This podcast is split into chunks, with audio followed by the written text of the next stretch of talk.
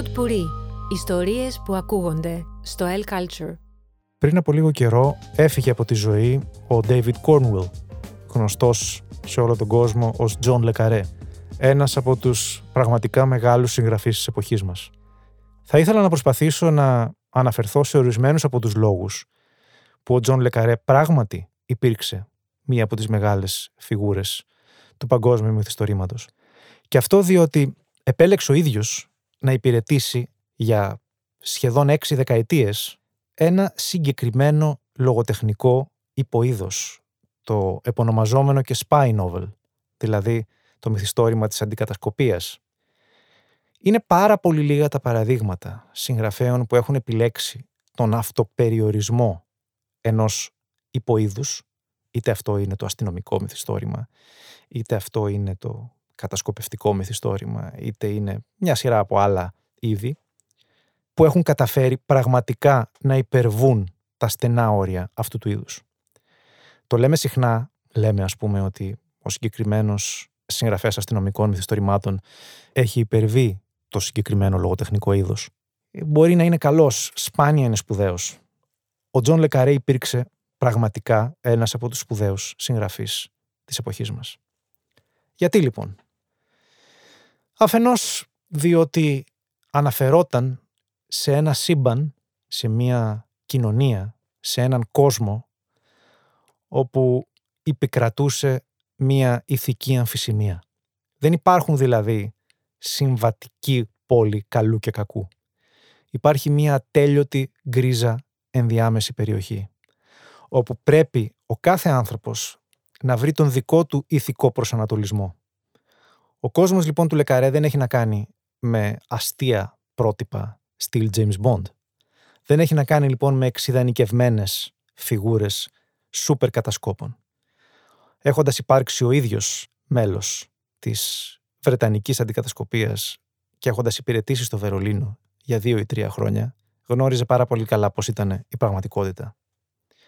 Οι χαρακτήρες του είναι ευφυείς μεν, αλλά άνθρωποι που μοιάζουν περισσότερο με τσακισμένους δημοσίους υπαλλήλους ή δημοσίους λειτουργούς, παρά με ήρωες κατασκόπους. Είναι άνθρωποι οι οποίοι έχουν εμποτιστεί από την οτροπία της γραφειοκρατίας και προσπαθούν να την αποτινάξουν από πάνω τους, αλλά συνήθως δεν τα καταφέρνουν. Άνθρωποι οι οποίοι αμφιβάλλουν, αμφιβάλλουν για το έργο το οποίο έχουν καθήκον να κάνουν. Αμφιβάλλουν για το αποτέλεσμα των προσπαθειών τους. Άνθρωποι οι οποίοι προσπαθούν να ετεροκαθοριστούν ανάμεσα σε ένα ιδεολογικό δίπολο. Εκείνο του κομμουνισμού, του σιδηρού παραπετάσματος και των δυτικών καπιταλιστικών δημοκρατιών. Χωρίς όμως να βρίσκουν εύκολες απαντήσεις. Ακόμα και αν πιστεύουν σε αυτό που κάνουν, μετά από κάποια χρόνια αρχίζουν και αμφιβάλλουν. Διότι ως προς ένα τουλάχιστον στοιχείο και τα δύο συστήματα λειτουργούν το ίδιο. Θυσιάζουν ανθρώπους. Οπότε κάθε χαρακτήρας, κάθε αντιήρωας του Τζον Λε Καρέ σε κάποια φάση έρχεται αντιμέτωπος με αυτή τη θυσία. Να βλέπει ανθρώπους για τους οποίους νοιάζεται να θυσιάζονται από τα δύο συστήματα. Αυτό λοιπόν οδηγεί απαραίτητος σε αυτή τη συνειδητοποίηση. Για ποιο λόγο μάχομαι, τι προσπαθώ να κάνω; Ένα δεύτερο στοιχείο που χαρακτηρίζει όλα τα σπουδαία έργα του Λεκαρέ είναι το ότι ουσιαστικά παραλληλίζει μια νέα Βρετανία όπου βλέπουμε σταδιακά να γκρεμίζεται από πάλε ποτέ αυτοκρατορία.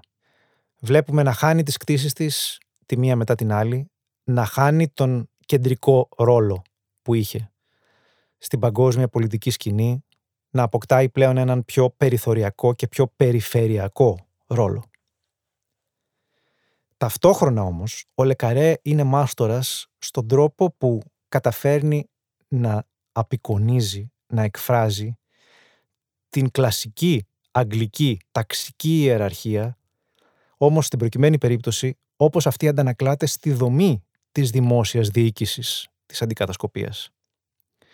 Έτσι λοιπόν το ιεραρχικό σύστημα του MI5 και MI6, αυτού που ο Λεκαρέ ονόμαζε circus, το τσίρκο, ως ένα βαθμό εκφράζει ακριβώς τα παραδοσιακά βρετανικά κολλήματα με τις ταξικές διαφορές, τα οποία έχουν να κάνουν με τα προπαρασκευαστικά σχολεία, με τα πανεπιστήμια. Ένα σύστημα το οποίο χωρίζει τους ανθρώπους σε ταξικές κατηγορίες και αυτό τους ακολουθεί καθ' όλη τη διάρκεια του επαγγελματικού τους βίου. Είναι λοιπόν όλα του τα μυθιστορήματα μία ασυμβίβαστη κριτική τόσο του Βρετανικού όσο και ευρύτερα του δυτικού πολιτικού συστήματος. Της Βρετανικής αλλά και των δυτικών κοινωνιών ευρύτερα. Όμως, προσοχή, ποτέ, μα ποτέ, σε κανένα σημείο δεν εξειδανικεύει το σοβιετικό σύστημα. Είναι σαφές ότι αντιπαθεί την απουσία βασικών ελευθεριών.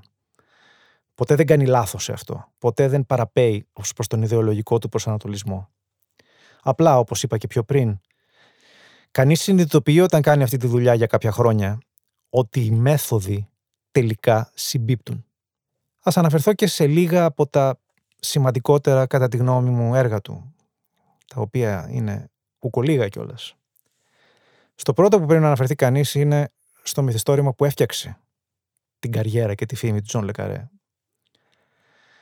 Σε ηλικία μόλις 30 ετών είχε γράψει τον κατάσκοπο που γύρισε από το κρύο το 1963. Ένα μυθιστόρημα με πρωταγωνιστή τον Άλεκ Λίμας, το οποίο εκτυλίσσεται στο Βερολίνο, κυρίως στο Ανατολικό Βερολίνο. Και εκφράζει για πρώτη φορά όλα τα μοτίβα του Τζον Λε Καρέ. Το πώς το σύστημα χρησιμοποιεί ανθρώπους. Πώς, όσο και αν νομίζεις ότι μπορείς να υπερβείς ένα σύστημα, τελικά καταλήγεις να είσαι ένα απλό γρανάζι του. Ο Ρώσικος Οίκος της δεκαετία του 80 είναι ένα εξαιρετικό του μυθιστόρημα επίσης, το οποίο έχει να κάνει, εκτός από την περίοδο που αποκαλείται ως Glasnost ή Περεστρόικα, αυτή την περίοδο της πολιτικής ιστορίας, έχει να κάνει με τον εκδοτικό χώρο.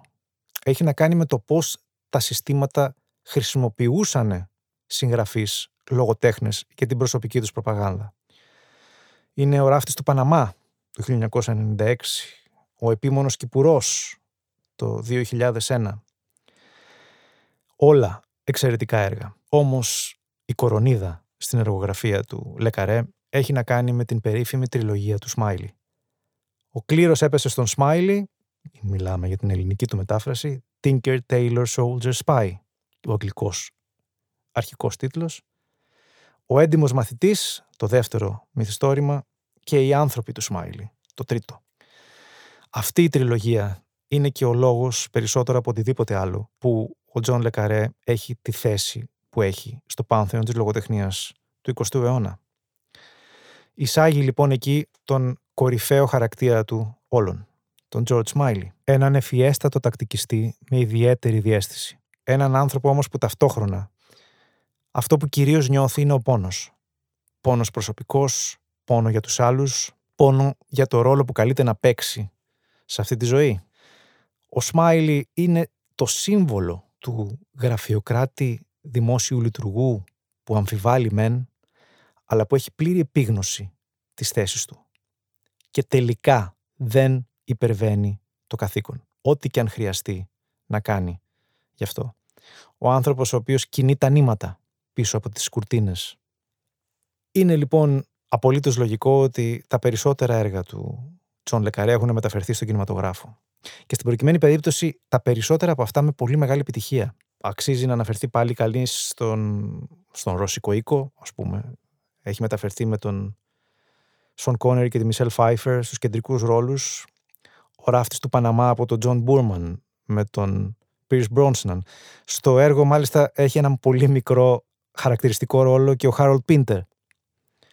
Στον επίμονο Κηπουρό του Φερνάντο Μεϊρέγιες πάλι εξαιρετική μεταφορά του μυθιστορήματος, που έχει να κάνει με την επιρροή των φαρμακευτικών εταιριών στην υποσαχάρια Αφρική, στους κεντρικούς ρόλους ο Ralph Fiennes και η Rachel Weisz. Η πάρα πολύ καλή μεταφορά του Night Manager από το BBC σε μίνι τηλεοπτική σειρά με τον Tom Hiddleston και τον Hugh Laurie πρόσφατα το 2016, αν δεν απατώμε η πάρα πολύ καλή μεταφορά του Tinker Tailor Soldier Spy, δηλαδή και ο κλήρος έπεσε στον Smiley, από τον Σουηδό Thomas Alfredson με τον Gary Oldman, τον εξαιρετικό Gary Oldman στον πρωταγωνιστικό ρόλο.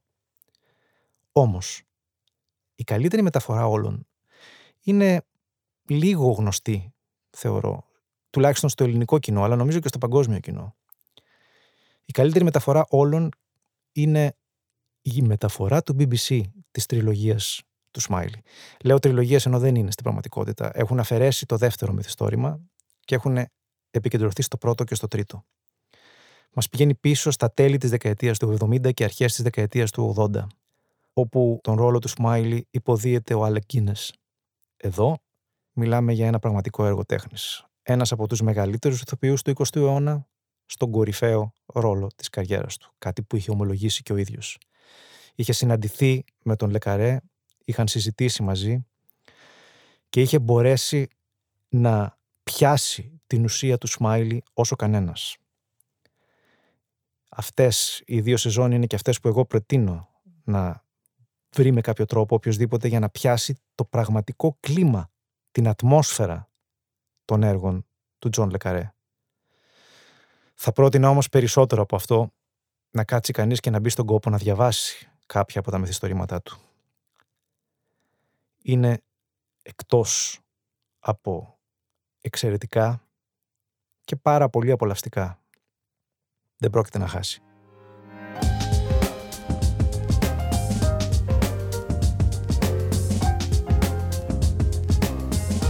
Pod Puri. Ιστορίες που ακούγονται στο El Culture.